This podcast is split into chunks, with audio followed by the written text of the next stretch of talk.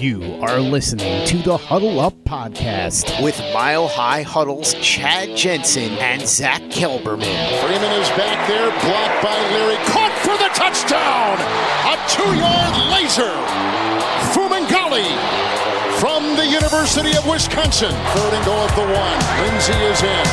Janovich, the fullback. Janovich hit. Nice big hit there by Kendrick. He continues to dig.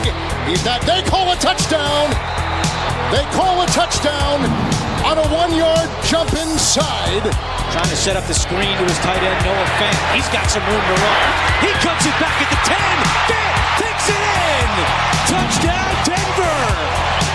The first NFL touchdown for the rookie tight end out of Iowa. End zone caught. Touchdown. Courtland Sutton.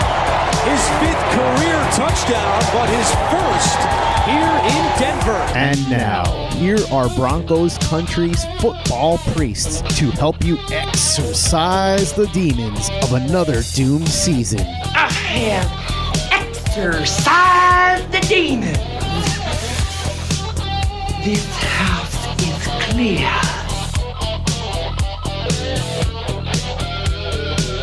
Okay, I'm going to let this settle in just for a second here. We are live. Welcome in, everybody, to the Huddle Up podcast, presented as always by Mile High Huddle, powered by Overtime Media. I'm your host, Chad Jensen, and with me, as always, returned from his trip to the Big Apple, my partner in crime. You know him, you love him. He is Zack Kelberman. Zack, I hope you had a great trip. I know we were just chit chatting about it briefly right before we went live, but uh, hope you had a great trip. Glad to see that you're home safe and sound. And I wanted to get your thoughts, dude, on this new approach Vic Fangio appears to be pioneering as it applies to the combine. The Broncos aren't sending any assistant coaches this year. You and I were there last year. There was we saw every assistant coach under the sun the Broncos had walking around. There's Munchak, there's Chris Cooper. Mm-hmm, That that's not happening this time. It's only Vic Fangio. Your thoughts? First of all, I appreciate that, Chad. I'm glad to be home and back on, you know, the pod, my normal setting here. It's just, you know, it's, it's a little more normal, normal for me, but I like the idea from the Broncos and even Sean McVay touched on it with Brandon Staley, the new defensive coordinator there, that it's actually this new trend where they're leaving the assistants home to kind of pore over tape and use their resources and time better than being at the combine when everyone and their mother is there already. It's already televised. It's covered so closely. So they don't need necessarily every single person in the organization to be on site. Fangio will be there. John Elway will be there. The important people will be there. But I like the fact that he has his assistant, considering this coaching staff, Chad, has gone, undergone some turnover as well. I like that they're going to be back home pouring over tape of free agents of the draft class and better utilizing their time. I like this decision by Vic Fangio. And the fact also he went to Elway and requested it, not the other way around. Right. And apparently the LA Rams are following suit and people are trying to figure out why, like what's the connection? And then when you realize that this was something that Vic Fangio had planned out quite a few months ago in all likelihood. And then Brandon Staley goes to join the Rams as the new defensive coordinator, the guy who coached Broncos outside linebackers last season under Fangio. And he's like, Hey, Sean McVay, this is what my old boss was thinking and I liked it. What are your thoughts? And Sean McVay's like, yeah, dude, let's save that money. I mean, you're, you're basically looking at about, we've made the trip. You're basically looking at when you count hotel, airfare and food for the course of an entire week, you're looking at about anywhere between 17 to 2500 depending on, you know, how lavish you want to make your trip, right? Transportation too. Yeah. I mean, that adds up quick when you're talking about bringing an entire coaching staff plus the front office guys plus the scouts. So on one hand, I understand it. My only concern, and this was something I wrote about on Friday is, you know, these assistant coaches are going to be able to watch the interviews because they are recorded and then they can go back. But there's, there, there's something to be said, Zack, for being in the room with somebody and being able to kind of pick up on and interpret their, you know, their little idiosyncrasies when you ask them a question. Not that you can't pick up on that necessarily on video. In a lot of cases, I'm sure you could, but there's a difference about in, in terms of being there in real time and picking up on body language, energy. You know, did he kind of hide his eyes when I asked him that question directly? Like little things like that that you wonder, is that going to suffer? But at the end of the day, my bet is that this is going to have zero effect in terms of it hurting the Broncos draft. You know, that's actually a good point that I didn't really consider before. Not that it changes my mind, but you know, you always like to have that, that one-on-one feel. It's different doing it over a phone or over, you know, Skype rather than being in person and getting the feel for them, like you mentioned in an interview. I don't think it's going to impact the Broncos drafting. This says to me that Elway fully trusts Vic Fangio as a scout to best determine, uh, you know, what he wants to do, where he wants to go with these prospects. So I like the fact that, like, like I said, that Fangio went to Elway, made it happen, and Elway has enough trust in his coaching staff and Fangio to allow them to take this, I guess, unprecedented move to leave their assistants behind. I can say for sure, John Elway would not have allowed this if Vance Joseph requested it. No way, no how. Yeah. And that's a good point. That's an absolutely good point. You know, and it's kind of cool to think that because I was listening to a conversation that Adam Schefter had on this topic on uh, on Friday, and he's he thinks this is going to be truly a pioneering thing that takes off. Like he thinks, you know, a few years down the road, it's going to be head coaches. And by the way, the only reason head coaches are going is because they're mandated by league rule to go and, and address the media. That it's only going to be head coaches, GMs, front offices, you know, uh, scouts that are doing this. And, you know, NFL, not like they need to pinch their pennies, Zack. They are a 12 to 13 billion dollar a year, right. uh, corporation, industry, entity, whatever you want to call it. But they're going to be able to save a lot of money. And I guess that's the best way to view this, Zack, is that when it comes to money, if, if an NFL team can save it, they're going to try and save it. Right. And it's not just a couple thousand. It can be like $50,000 collectively. So I do like the money saving measure as well. And also the Broncos will get, like every other team, 30 allotted visits, pre-draft visits for prospects. So then they will have the coaches for those and they will have a better understanding and more of a, a collective feel. So them not being at the combine doesn't worry me at all. I like the move.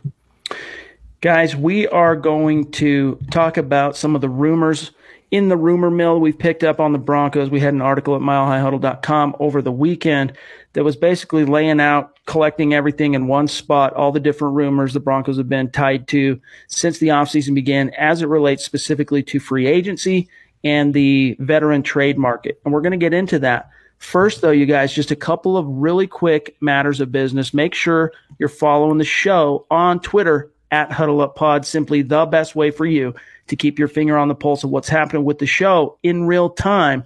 And then a gentle reminder, don't forget to head on over to huddleuppod.com and check out the merch. This is the Overtime Podcast Network. While sports can bring us so much joy, it can also bring us a lot of unwanted stress, and that stress can make it difficult to concentrate, relax, and get decent sleep. Sunday Scaries was launched in 2017 by two best friends and business partners, Bo Schmidt and Mike Sill. They operated a full service bar with 50 employees and were always exhausted. They tried all kinds of products, but they didn't work. Then they started experimenting with CBD. They loved the effects and regained control of their days and nights, but they wanted better CBD products. So, what they did for themselves was specially formulate CBD gummies with vitamins D3 and B12 that were super consumable, easy to take on the go, and effective. Long story short, their specially formulated CBD products and vitamins helped relieve the overwhelming angst they felt on a daily basis. So in July 2017, they named the company Sunday Scaries and began sharing their products with friends and launched their online store at sundayscaries.com. With tens of thousands of customers, monthly subscribers, and a 100% money back guarantee, Sunday Scaries has always been on a mission to transform a worrisome nation into a chill one. And right now, we have a bonus for you. Get 25% off all products at sundayscaries.com when you use the code OVERTIME. Again, 25% off all products at sundayscaries.com when you use the code OVERTIME. Living with chronic pain is the worst. It's more than a feeling of discomfort, it can affect your whole life. Many of our listeners probably have some type of pain that has prevented them from relaxing and sleeping or stopped them from exercising. Perhaps it's been ongoing for a few weeks now and hasn't improved with any of the treatments they've tried. Enter Omax Health. If you're looking to get rid of nagging muscle and joint pain immediately while providing long lasting recovery, then you need to try the natural breakthrough pain relief solution, CryoFreeze CBD Roll On, developed by Omax Health. This non prescription triple action pain relief roll on is specially formulated to block pain receptors, reduce inflammation, and improve muscle and joint flexibility. The best part is this 100% CBD powered remedy works its magic within 10 minutes of application, and the relief lasts up to 8 hours, much longer than the over the counter products.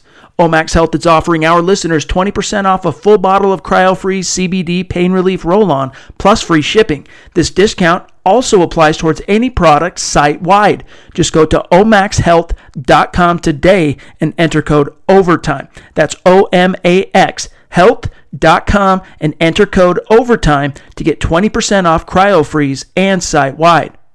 All right, Zach, I can see the comments are rolling in. We got a super chat. We're going to grab that here in just a second. Um, well, actually, let me let me see here. Let me let me jump to the bottom. This thing's being there. We go, Hunter. We'll grab Hunter, and then I think it's going to tie into this. I basically want to go through this article piece by piece here, but let's see what's on Hunter's mind really quick. Appreciate you, Hunter, jumping in Thank with you, a $25 donation on Super Chat. Thank you, you are the man. He says Lindsay is good, but with the typical skill set that Pat Shurmur has used to employ his running backs, is Lindsay going to be used in a different way now with a new back coming in, whether by free agency or draft, uh, to be an every down back? Well, first off, Shurmur said, and again, it's it's hard to know when it's just coach speak or whether a coach is is being genuine. Usually, you can't know for sure until you see it come out in the wash. You see, basically, they speak through their actions. Right now, all we can judge them on is is what they're saying. And the one thing that Shurmur said is that he thinks Phillip Lindsay has what it takes to be a three down back. And he talked about how running routes and being trusted to pass protect is a big part of that. And he thinks Lindsay can do it. Now, Lindsay, you know, he's he's got a ways to go before he's Saquon Barkley, the receiver, even though he caught 35 balls in each of his first two years as a as a pro. I think in Shurmur's offense, Zack, you can see him probably come close to doubling those numbers. And I don't necessarily think that the running back the Broncos add this offseason because you know they're gonna they're gonna need to replace what Devontae Booker did for the team, or at least replace his spot on the roster. I don't necessarily think Zack that guy's coming in in any way, shape, or form to threaten Lindsay. I think for the next little bit, he's the guy there, and I do think he's going to be fine in terms of participating in the pass game. He's got to get you know, work on his hands and work on his routes, but specifically his his hands. You know, run if you're not just an outlet pass, if you're actually running a route, you know, you need to have your hands down. And I think that as long as he checks that box and gets that work done this offseason, he'll be fine. Yeah, you can definitely debate whether he has what it takes to be a workhorse in the NFL, just a, you know, a 30 per carry game guy considering his build, and you can definitely question his hands. But I think one thing Pat Shurmur will do that uh, the previous coaching staff didn't was make Lindsay the guy. No timeshare, no committee, no two-headed approach. Lindsay is the one, and everyone else is the two. No 1A, 1B, one and then two. No matter who that running back is to spell him, whether that's Royce Freeman or a draft pick, Lindsay will be the guy. If he can just get his his passing chops down, he has a chance to contribute to this offense to be the centerfold of this offense, even more so than he was the past couple seasons. Like you mentioned, Chad, long ways to go from being, you know, the next David Johnson in terms of his hands. But if he just works on that this offseason, I know for a fact already, as do you and most Broncos fans, Shurmur will feature him heavy. He's going to be a big, big focal point in 2020. All right, guys, before we get to your super chats and questions and comments coming in, let me just touch on a few of these rumors that I want to that I wanted to address tonight. Um, starting with, and this is basically, I tried to find everything I possibly could on anything that we had reported, picked up from around the web, rumors involving the Broncos, basically starting at the Super Bowl on. And the first thing is, is as it relates to homegrown free agents hitting the market the first thing is Shelby Harris. And the number one thing there, Zack, we touched on this, I think it was last week. He's going to have quite the market, I think, for his services. Yeah. And Benjamin Allbright reported that the Colts are one of these teams that are going to have a legitimate interest in him. And his cost is approach, probably going to approach, at least if you believe Spotrac, and they're usually pretty right on about these things. It's going to approach the 12 million mark. Now, if it gets to that point, we'll see how how it uh, you know how much the Broncos want to keep Shelby Harris in Denver. There's I don't know what it is, Zack. You know, I've been the one saying that I think Derek Wolfe is the more likely one to end up back in Denver, but there's something nagging at the back of my mind that I think the Broncos might like Shelby Harris a lot more than they've let on, and they might try and really spend some of this, what could amount to almost eighty million dollars in cap room, to get him back in Denver. I could definitely see the Broncos, you know, falling in love with him as free agency does approach. I just don't think they'll love him enough to pony up 14, 15 million dollars a year to potentially making him among the highest paid players at his position. Uh, I don't think they like him that much considering Gotsis is a free agent, Wolfe's a free agent. They invested in the draft recently at that spot. They have other needs to fill. They have other free agents they have to resign. So I'm sure the Broncos will float an offer. I'm sure they'll be in contact with his agent, who I believe is now Drew Rosenhaus because he wants to get paid Shelby Harris, but I just don't see Elway going that high, 14, 15 a year to retain his services. Then we have Chris Harris Jr., who has been tied to the Eagles, and it's not the first time he's been rumored to be an interest of the Eagles or a target for the Eagles in uh, years past. And then also the fact, Zack, in ter- it's not necessarily rumor, but in terms of momentum and storylines that relate to Harris, he has retweeted multiple stories that have projected or predicted him landing with the Kansas City Chiefs. But the problem with that is if you look at the Kansas City Chiefs uh, cap space, I mean, we know they got to pay Patrick Mahomes here very soon. You got Chris Jones hitting free agency. They only have 13.6 million in cap space starting today. You know, that could change if they do some restructures or if they cut some guys, but 13.6 million, which when you factor in they got to pay Mahomes, they got to figure out what they're doing with Chris Jones. It's hard to envision the Chiefs suddenly finding the coin to pay a corner like Chris Harris, who's looking for that top of the market type of right. money. Right. That's going to be the thing that I think prevents him from signing with Kansas City. The fact that he's all in for the money. He wants to be the highest paid corner in the game. In Kansas City, with an upcoming Mahomes extension with Chris Jones, like you mentioned, I don't think they'll have the cash to pony up for that. I really do see the Eagles making a strong play for Chris Harris Jr., especially when you consider they almost or wanted to trade for him before the trade deadline last season. They need, need a cornerback. They have the money. Either him or Byron Jones are their top targets in free agency. I can for sure see Chris Harris Jr. wearing green and white next year, but I don't see the Broncos ponying up that cash to keep him. I think he's a goner. As it relates to uh, Will Parks, we haven't really heard anything, no specific rumors on Will Parks other than just general things that the Broncos do like him. They're going to let him test the market.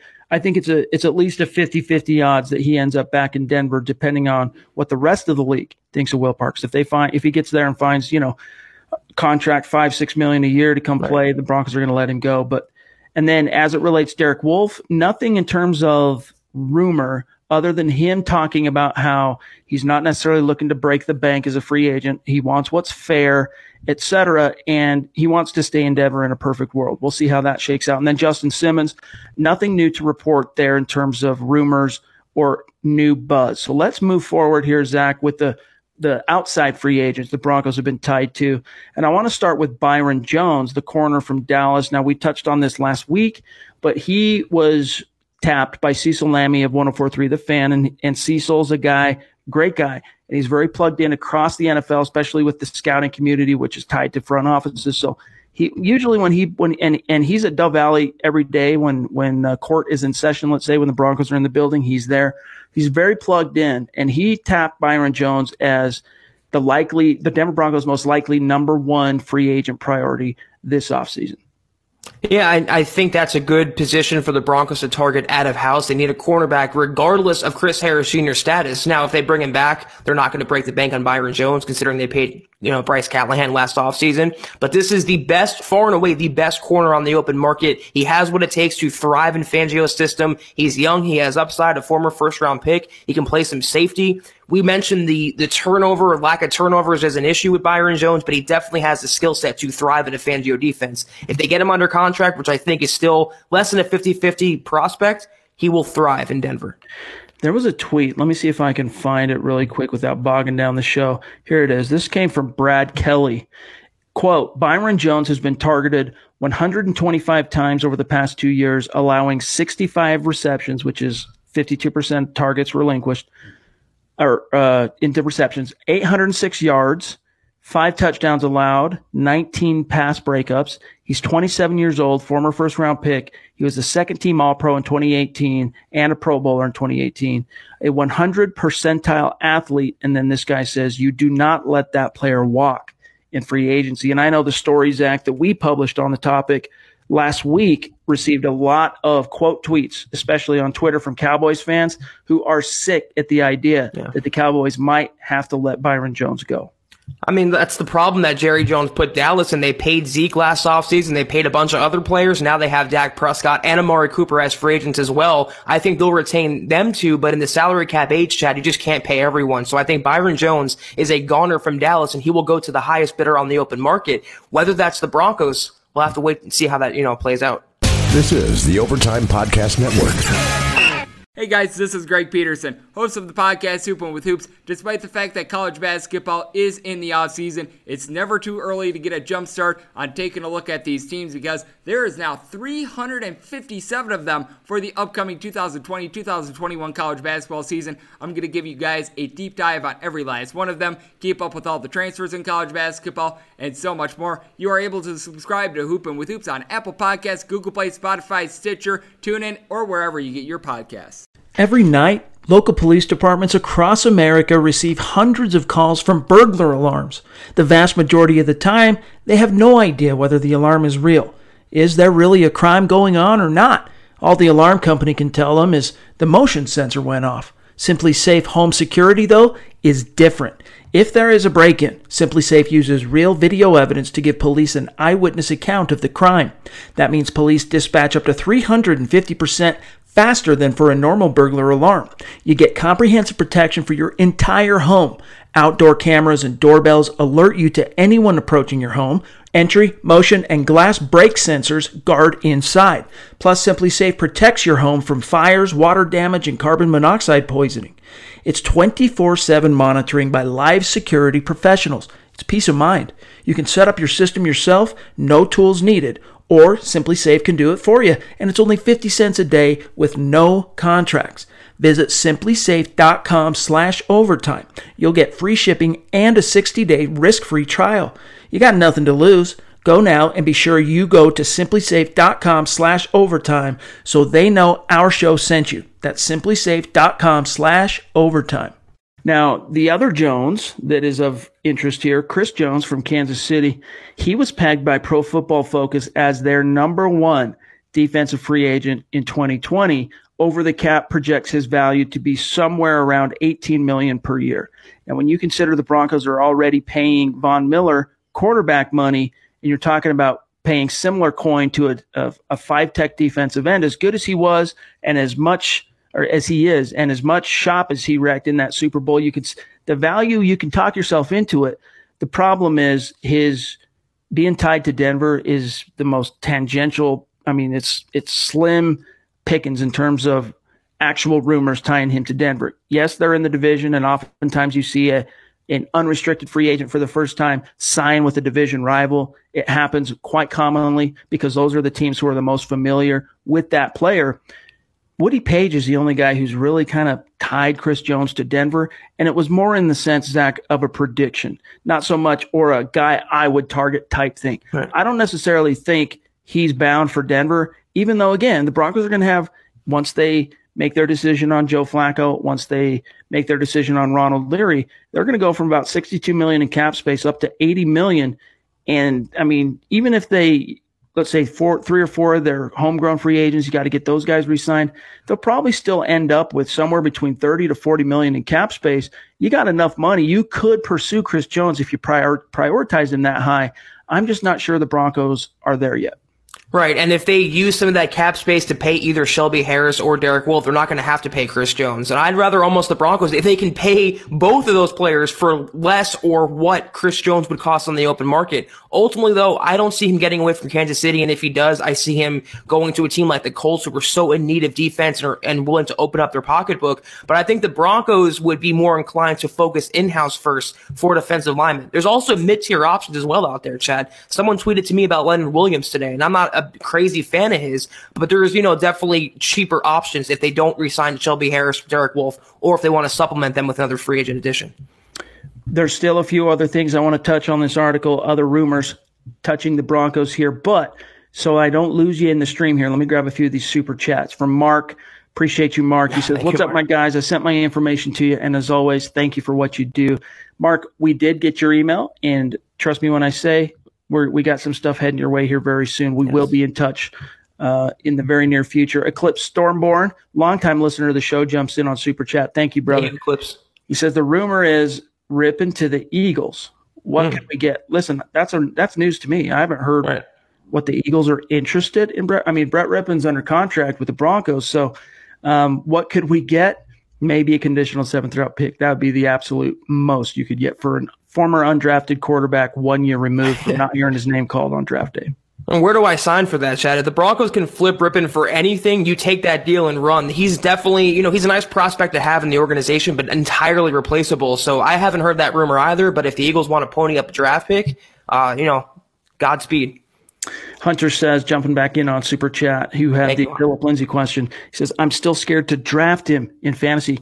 No, this is the year. Like, look, Philip Lindsay has done quite well for himself historically, especially as a former undrafted rookie to first two years in the league, back to back seasons, thousand yard rushers. And, you know, he's one of like, I can't remember the exact number. It's either three or four running backs in team history to have back to back thousand yard rushing seasons. That's nothing to, to scoff at. However, this is the year you're going to see him, I think, take that quantum leap forward and maybe not necessarily put up numbers akin to the Saquon Barkleys of the world and the Christian McCaffreys, but he's going to be more of a bona fide guy. And I think focus of this offense by virtue of Pat Shurmur coming in, he's just going to be, he's going to get a lot more of the totes on, uh, in between the tackles. And he's also going to be a lot more involved in the passing game because the system demands it. So this is the year I'm telling guys, look, if you like Phillip Lindsay, this is the year to draft him in fantasy because you know thousand yards barely in each of his first two seasons. I think this is a type of offense where he could get 1,200 on the ground and another 50 to 60 receptions. You know, throw it in somewhere between 400 to 600 yards, and then the touchdowns. That's the one thing I want to see jump up. Zack is he had double digit touchdowns as a rookie.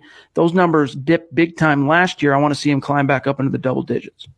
Yeah, what I'm excited about is Shurmur calling runs for Lindsay that that maximize his skill set. So many times with Scangarello last year, he was calling inside runs for Lindsay. That doesn't maximize his speed or game breaking ability. And no coincidence there that he didn't have as many game breaking touchdowns. Um, you know, we have to see how the draft plays out and free agency plays out to see what the Broncos do at running back. But I, I'd feel safe to say you draft Lindsay as a starter, you draft Lindsay and put him in your lineup. He's going to have a much bigger year, and I can easily see him eclipsing the stats that Chad just laid out. He's going to have a big time bounce back season in year three.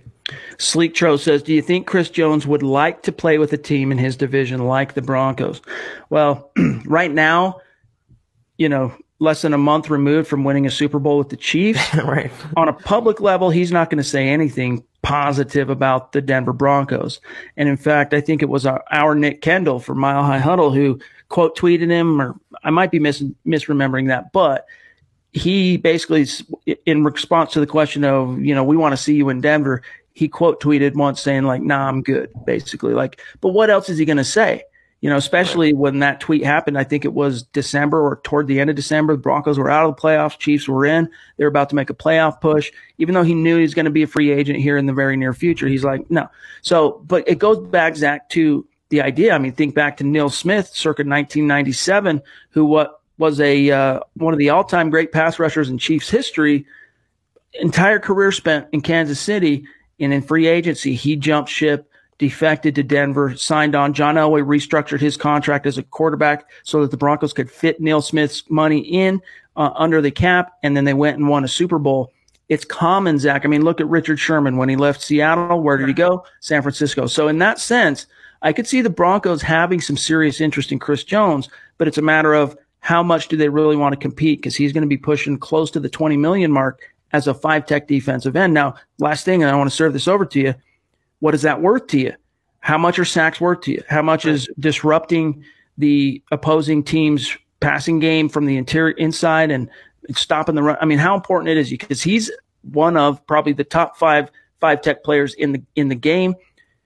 I mean, I could talk myself into it, no problem. It's a matter of where do the Broncos value that?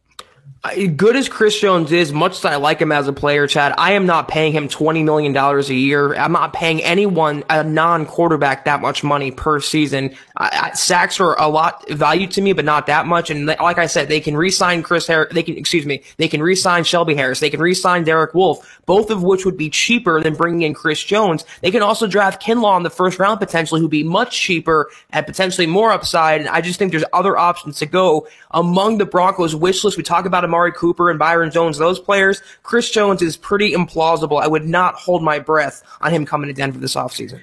And there are just, I mean, there's going to be a lot of suitors. Right. Pretty much market. everyone. Yeah. We'll see how it shakes out. We're going to grab, of course, each and every one of your super chats, guys. We'll circle back. I just want to move forward to Brandon Scherff. All right. Now, Scherff, of course, the offensive guard, Washington Redskins, former top five pick in the draft out of Iowa.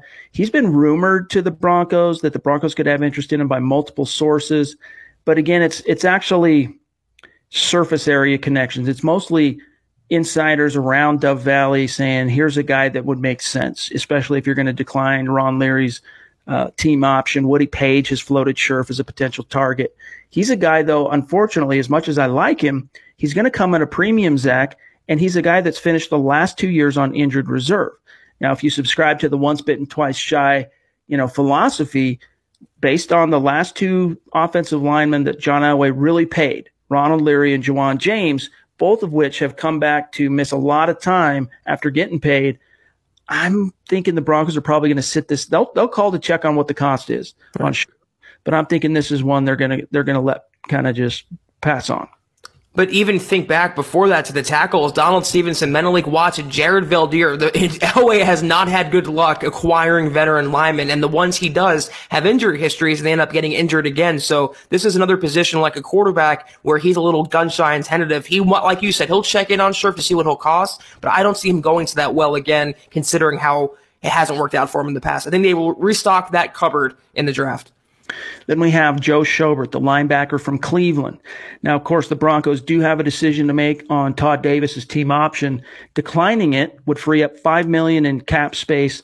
But even if Davis is kept, the Broncos are expected to be, and this is according to Benjamin Allbright, intrigued by Schobert. And he would be an upgrade, I think, over Davis and a player that oh, yeah. Vic Fangio could pencil in opposite of Alexander Johnson and feel really good about him never having to leave the field. Schobert has that sneaky coverage ability. He's a more than solid run defender, which makes him a true three down linebacker. And I concur, a likely Broncos target. Yeah, he would be a monster upgrade on Todd Davis. I don't see Schobert though leaving Cleveland. I think he put out an interview recently, if not today, that said he's expects the new Browns GM to make him an offer. So they'll probably work something out. But if he does reach the open market and the Broncos get a chance to sign him, they should go all in. That guy can fit this Broncos defense perfectly. Him next to AJ Johnson for years to come. That's a dynamic, young, high upside linebacking core. Then we move on to some of the trade rumors, and the first and foremost is Stefon Diggs. We touched on this, of course, in podcasts in the past here, but he is disgruntled. He is a diva. He reportedly wants out of Minnesota. Benjamin Allbright recently tweeted basically that the Broncos would at least want to check on and will check on what the cost of acquiring Diggs via trade might be. Now, what would that cost? What could that cost possibly be? Our Bob Morris did a great job in a recent article. You can go find it at milehighhuddle.com exploring what it would cost to pry Diggs away from the Vikings. But I go back to, you know, if you're really looking for that compliment to Courtland Sutton, Zack, the guy that kind of fills in some of the spaces that Courtland Sutton doesn't, check some of the boxes that Sutton doesn't. Diggs is fast, don't get me wrong, but he's not what you think of in terms of the fastest straight line speed and that right. quick twitch, short area, you know, uh, playmaker with the ball in his hands, open field, shuckle tacklers, the tacklers, the whole nine yards. He's basically Sutton. They're two jump ball guys. So I'm not sure why you would want to give up what would probably cost a second, third round pick somewhere in there to acquire a guy like Diggs, who's also going to end up counting for 11.5 against your 2020 cap. I, and I don't see why the Vikings would want to move their offensive centerpiece. They have Kirk Cousins. They have, you know, Gary Kubiak now calling plays. They're, they're a playoff contender, perennial playoff contender. Why would you trade away a centerpiece? Even if he was disgruntled, he's in his prime. He's a good receiver. But I'm with you. I mean, I'd rather get a Lamb or a Jeudy or a Ruggs, anyone in the draft who would cost cheaper and fit the Broncos offense better as, you know, compared to uh, Stefon Diggs. Love the guy. I just don't see where this rumor is materializing considering the Broncos probably going to draft a wide receiver receiver too, who, like you mentioned, Chad, is more Emmanuel Sanders than Courtland Sutton. This is the Overtime Podcast Network. Hey guys, Greg Peterson here with the Baseball Betting Podcast. As we know, the MLB season is back in our lives. It's going to be a 60 game sprint unlike anything that we've ever seen before. And I'm going to be giving you picks every single day, seven days a week with Major League Baseball. We're also going to be keeping up with the KBO as well. If you like baseball and you like being able to make some money, subscribe to the Baseball Betting Podcast with Greg Peterson on Apple Podcasts, Google Play, Spotify, Stitcher, TuneIn, or wherever you get your podcasts. Yeah. I mean, don't get me wrong. I'm not trying to poo poo on Stefon Diggs. I'm just saying the Broncos already have a really good vertical possession style receiver. Go up and get the ball, you know, haul in that slant on third and eight. You know, that's, that's Courtland Sutton. He can get that done. And that's basically what Stefon Diggs brings to the table with maybe, I mean, everything's up for debate, but I just see them as being too close to, to want to give up that kind of capital. Now, we go back to the super chat because I don't want to lose the comments here in the stream from Discount Audio and Wheels DAW you should tell us where you're located, dude. What uh, what your geographic location is. Jumps in on super chat, and by the way, thank you for the support. It means a ton. Yes. Great work, fellas. Would you think maybe spending the money we have on the defensive side and using our draft capital for the offensive side, O line, receiver, running back, so yeah. the offense can be under control? I think that's kind of a general theme, but the and I agree with you on that discount audio that that's probably more of the approach they're going to take. And the main reason being that's where their biggest holes are. I mean, free agency is meant to fill roster holes so you can go into the draft and draft with more discipline, staying true to your big board. Let's face it. I mean, the offensive line is always in need of some attention, Zack, but the Broncos' biggest, most uh, immediate demands hold wise are at cornerback and defensive line. So that's where they're going to spend their, their initial free agent dollars. Yeah, they're going to look to their in-house guys and get them, uh, you know, under contract and locked down. Then look to the offensive side of the draft because on the open market Chad, there's no burner wide receiver too. There's no starting caliber that I think uh, tackles or guards need to fill those positions through the draft. So I fully agree. They're going to look for maybe a cheap cornerback. They're going to re-sign Justin Simmons, either you know Shelby Harris or Derek Wolfe, and then use the uh, the draft to get your receiver, get your guard, get your running back. That's the proper way to do it. And it's a great point that he mentioned. Save it all, save the cap space, and keep the offense young. You're going to have to pay Lock, Lindsay, Sutton down the road. Better to have them all on the same kind of schedule financially. Terry, one of our super chat superstars, jumps in. Thank you, Terry. $20 donation. Appreciate he says, Hey guys, props to Zack for keeping his eyes open for the end of the last few pods. Good job, bro, because it was late both times. Um, oh, okay. That's DL and DB in free agent in free agency, wide receiver and OL in the draft. More weapons for Lock. Hashtag football priest. Hashtag state of being. And, and you're proving that each and every pod, Terry, each yes. and every day. Appreciate Broncos you, country is not a geographic location. It is a state of being. Yeah, I don't disagree with anything he's saying there, Zack. I don't either. That's definitely by far the Broncos' biggest needs. Like we just mentioned, Chad, I think the Broncos will diversify how they attack those needs this offseason. Offense via the draft, you know, defense via free agency. We got uh, Chris jumping in saying he bought the hoodie in uh, Southern California, nice. which is also Broncos country. And that's what I'm saying, man. Broncos country is it's the best. It's, it's the best, yes, but it is it's wherever you are. And Broncos country is all over the uh, fruited plain here. I want to show you guys what he's talking about this hoodie really quick. I'm going to show. This is a good opportunity to do it.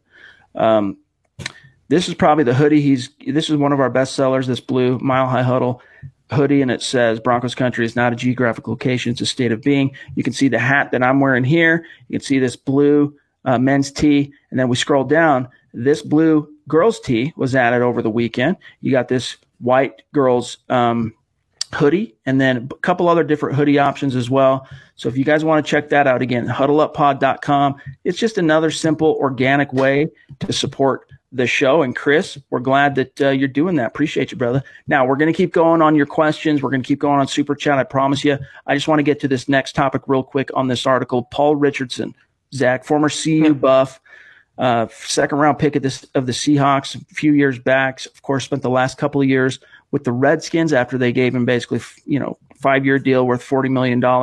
Well, two years into that deal, Zack, the Redskins are getting out of the Paul Richardson business. And it was reported by Benjamin Allbright that the Broncos are likely to sniff around their former CU buff. Now, this is a guy that ran a 440 at the combine. Uh, I think it was 2015. Might have to go back one more year, but either way, it, it was a, it was a while back. But if you look at his stats, Zack, as a pro, his best year was uh, 2017, of course, his contract year, I don't know, something like 40 receptions, 700 yards, half a dozen touchdowns. Solid production, but nothing that you're going to write home about.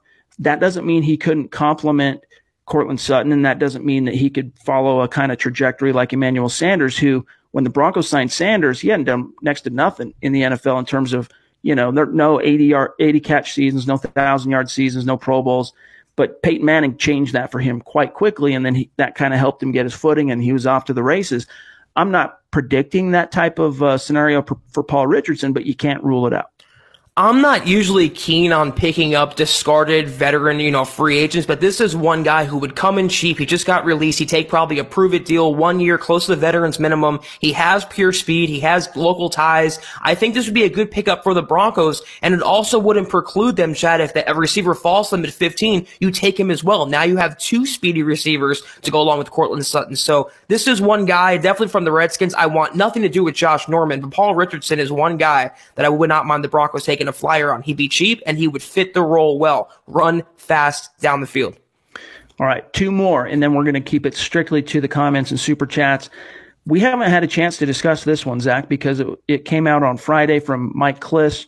And this is one of those kind of like he's he's he's who knows how he's getting the players, like if he's being told things or if it's just his own imagination, him connecting dots. But he advocated for the Broncos to make a call to the Detroit Lions and a call to the Jacksonville Jaguars to check on the trade availability of cornerbacks Darius Slay in Detroit and, of course, AJ Bouye in Jacksonville.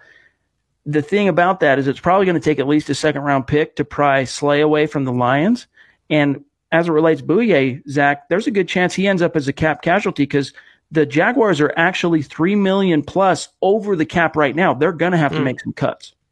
Yeah, Slay, I, I don't get this, this prevailing notion out there that the Broncos can get him for a third round pick. He's going to take at least a second and probably a combination of picks to prime away from Detroit. Not to mention the fact that he's a highly paid cornerback who wants to be paid among the highest paid at his position. Sound familiar? The Broncos already have that guy. They wouldn't invest the draft capital and the contract on top of that when they could either bring back Chris Harris Jr. and save a draft pick or just use a draft pick and save some of their money. There's other options around that. Bouye, if he gets cut, I would not mind the Broncos sniffing sniffing around, but by no means do I want them surrendering a first, second, or third round pick for a guy they can take in the draft for, you know, younger, cheaper, and I think higher upside depending on the, the prospect. You know, all things being equal, I like both of those corners. But again, as Zack just said, it comes down to what's it going to cost to get them off the hands of their team. Then you got to pay them. And both of them are carrying significant, you know, um, cap charges for 2020 in the tens of millions. So that's something that, uh, you know, that's a bridge the Broncos will cross as it relates to Bouye if he ends up getting cut and becomes a street free agent. But if it took a second, third round pick to get Darius Slay, I would give up a third. I don't know about a second. And by the way, Stu jumps in, our super chat superstar, with a ten dollar donation. We love you, Stu. And by the way, I uh, received a confirmation your stuff should be there first of this week that we have got ordered up for you as a thank you for the support you show this this uh, podcast each and every pod. So keep on the lookout. Should be there in the next day or two. Ariel jumps in. Five dollar donation on Super Chat. Appreciate, Appreciate you, Ariel. Do you think Diontae Spencer could have a spot and better performance on the offense than DaeSean Hamilton? He has shown consistency, speed, and sure hands. As a re- as a punt returner, he has shown sure hands, and yeah, that speed. He's got something that no other receiver on that roster can bring to the table in terms of that long speed and quick twitch.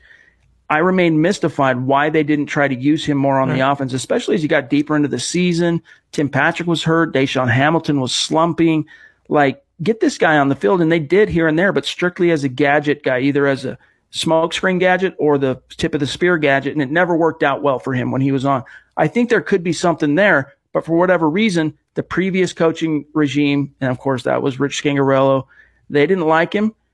It remains to be seen whether or not Pat Shurmur likes him or not.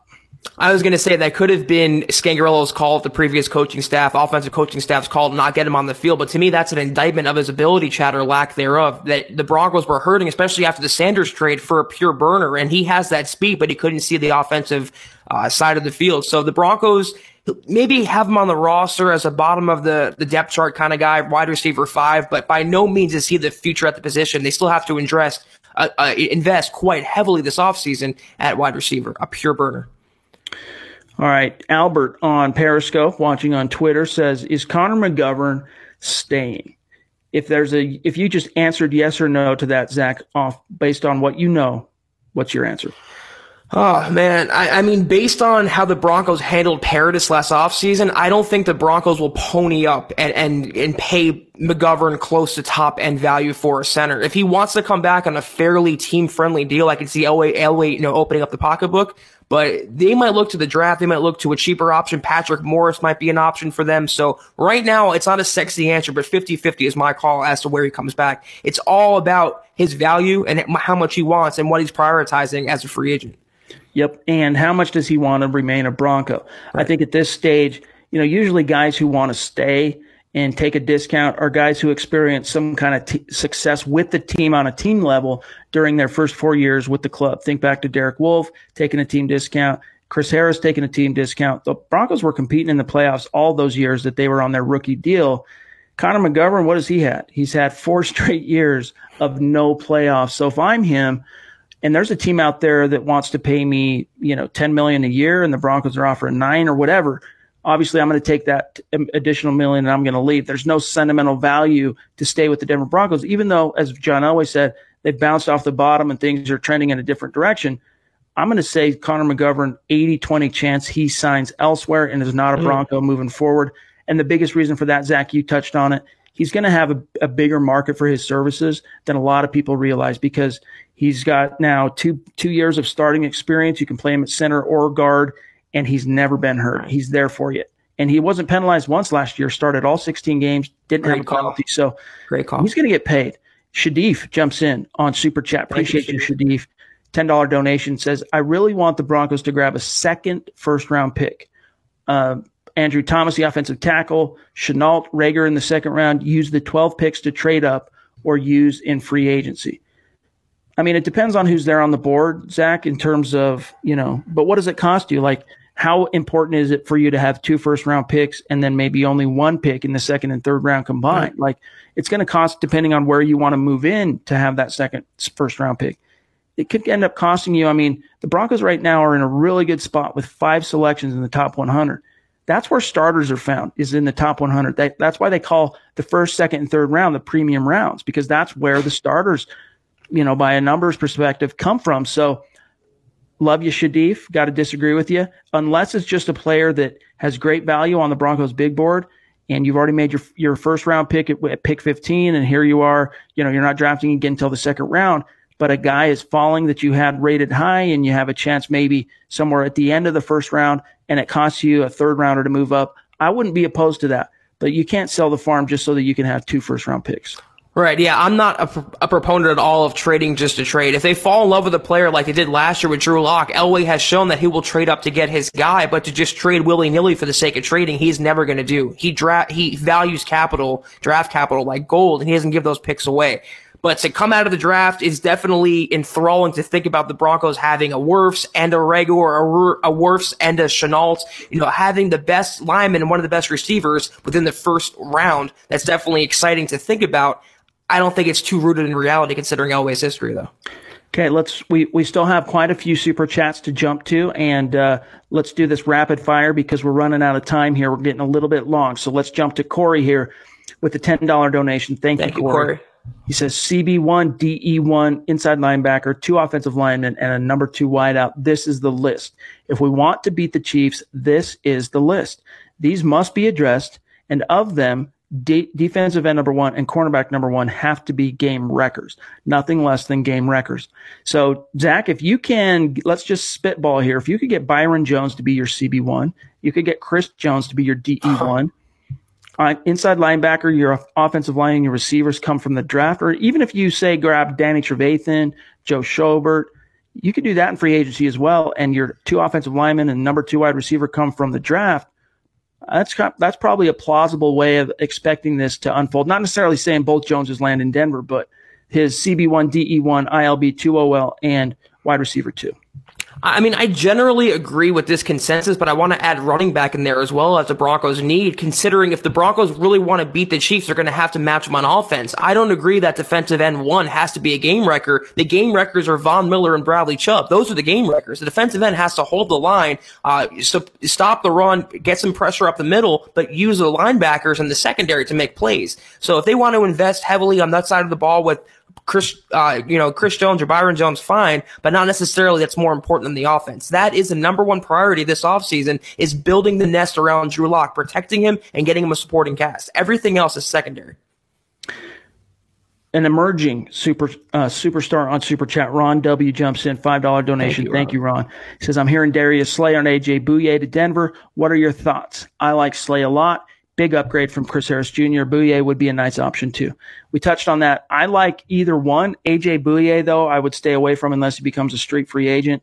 Darius Slay, if I'm in that Broncos front office, I'm making a call and I'm seeing what it would cost. Like second round pick might be, I'm not saying it would be, might be a little too rich for my blood. But if you drafted your future number one corner in the second round, you'd figure that'd be a small price to play uh, for for locking that down. So if it took a second round pick to price lay off Detroit's hands, maybe that's just a, a price you pay to get it done and and not have to worry about your number one corner outside the numbers. And then you got Bryce Callahan to play inside, play outside. You're hoping that uh, De'Vante Bausby takes a step forward, or at least you know shows what he showed initially in his second year in Denver. So I like it. I would easily give up a third round pick for Darius Slay, even though it's not going to happen. A second round pick, it, it, would depend upon how much he wants to get paid. The Broncos can just re-sign Chris Harris Jr. or just throw money at Byron Jones and save the draft pick, or like I said, look to the draft to get that cornerback. I would for sure check in on Darius Slay, but good second point. round pick, I don't think I would do, Chad. That's a good point. Hunter jumps back in, $10 donation. Thank Appreciate you, you, Hunter. Wow. This whole super chat thing is so much fun. Interacting with you guys is awesome. Sticking with running backs here. Is J.K. Dobbins an option in the second round, or does it not make sense?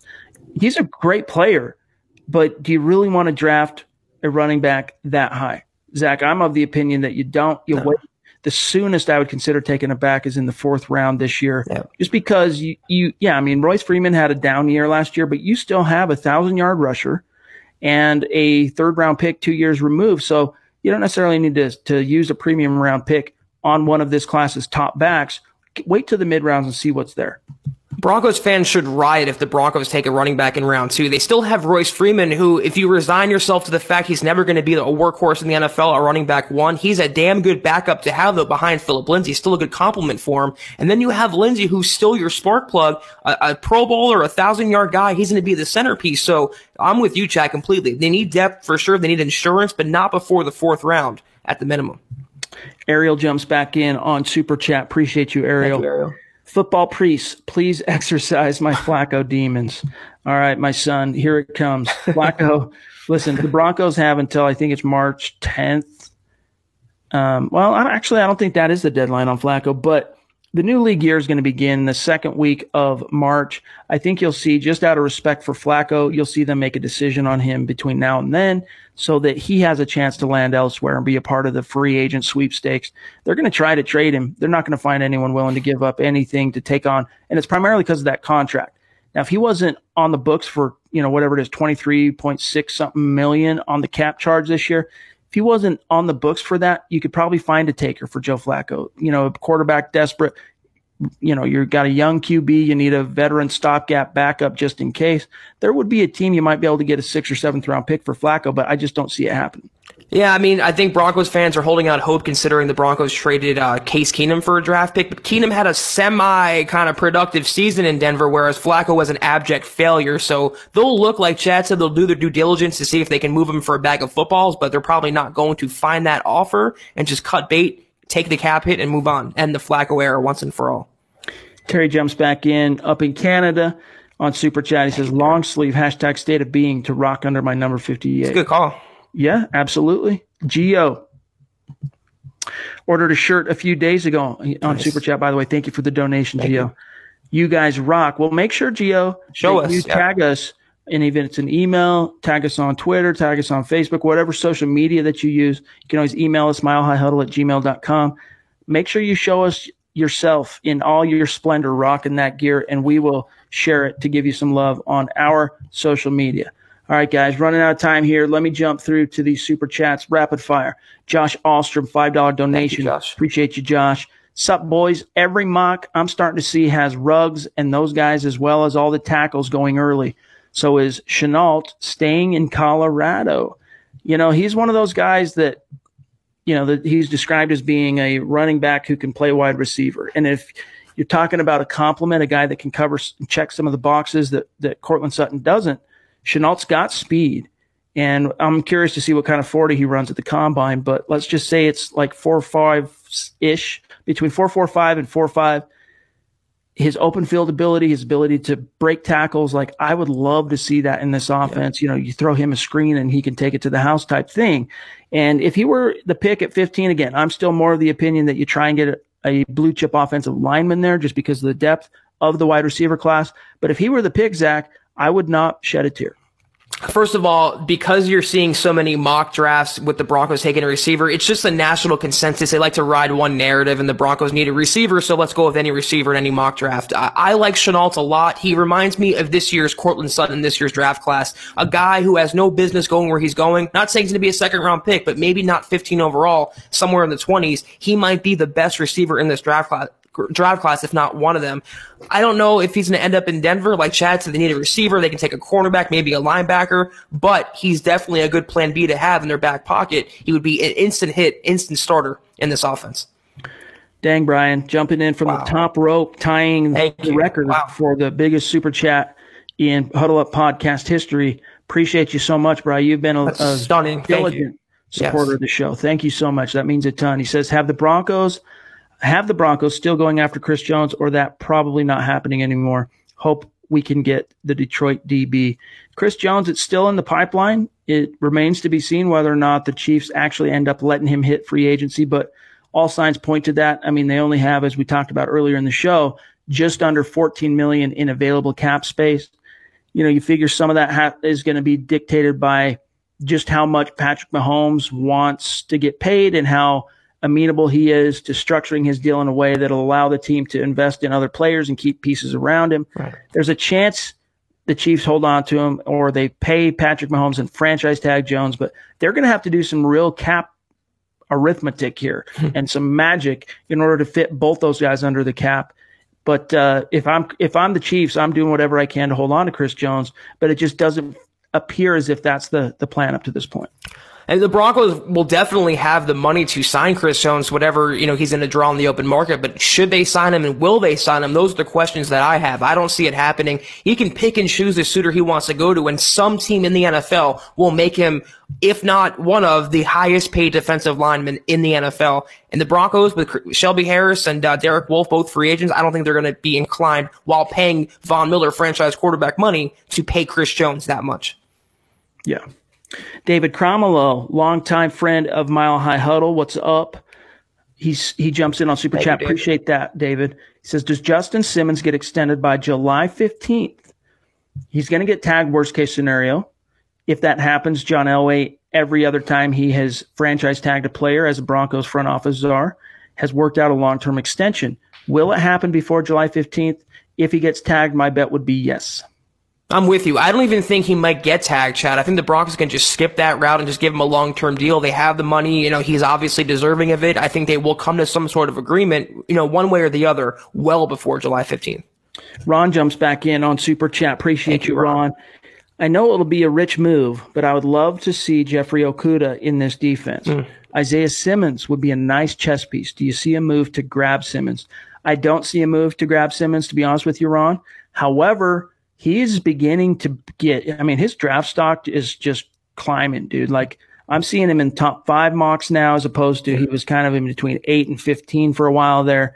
And, you know, it depends on what he does at the combine, too. He could end up, I mean, Eric Trickel talked about this on Dove Valley Deep Divers on Saturday. Trickel's a well respected guy in the draft community. He's got him as his number two prospect in this class overall. And that's over guys like Chase Young. That's over guys like Jeffrey Okudah.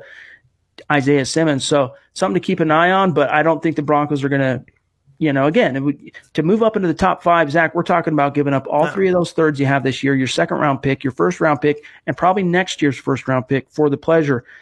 He's just, you don't do that unless it's a quarterback run. Absolutely. That's the only way the person you do it for is a franchise quarterback. Great player would fit this defense like a glove, would make them just downright terrifying. But unless he drops to like 12 and the Broncos can kick a second round pick to move up, they're not going to give up a king's ransom for a non quarterback Chad in this year's draft class. Josh jumps back in, $2 donation on Thank Super you. Chat. We should get Clyde Edwards Helaire. And I'm not opposed to that, but I'm hearing fringe first rounder early day two on Clyde Edwards Helaire. And I just think that's, you know, when you have Phillip Lindsay on the roster, you, you bring in a guy that's a first, second round pick as a running back, that player, that guy should play. And then who's taking the seat?